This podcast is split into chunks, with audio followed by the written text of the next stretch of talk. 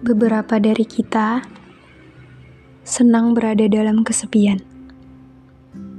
karena kita menemukan rasa aman dan nyaman di sana. Beberapa di antara kita juga memilih opsi kesepian sebagai pelarian dari riuh berisik dunia. Tapi, apa sebenarnya kita memang ingin berada di sana? Atau hanya karena terbiasa? Dan justru hal terburuknya adalah kita terpaksa berada di sana.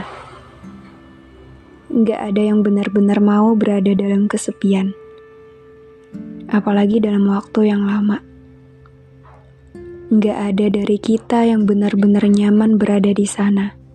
Kita hanya mengambil opsi terbaik di antara banyak hal yang berada di luar kendali. Dan kesepian jadi opsi terbaik meski sama-sama menyakitkan.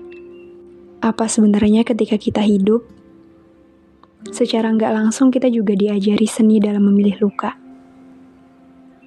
Apa pilihan-pilihan itu tidak ada yang sebenar-benarnya pilihan? Kenapa di antara semua opsi itu selalu menyimpan kesedihan? Dan kita selalu dipaksa mengambil opsi yang paling baik. Meski sebenarnya pilihan itu juga bukan yang kita mau.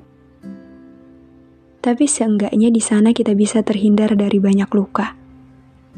Meski sebenarnya hal yang kita ambil pun adalah bagian dari luka itu sendiri. Kita hanya mengambil opsi dengan tingkat risiko terendah.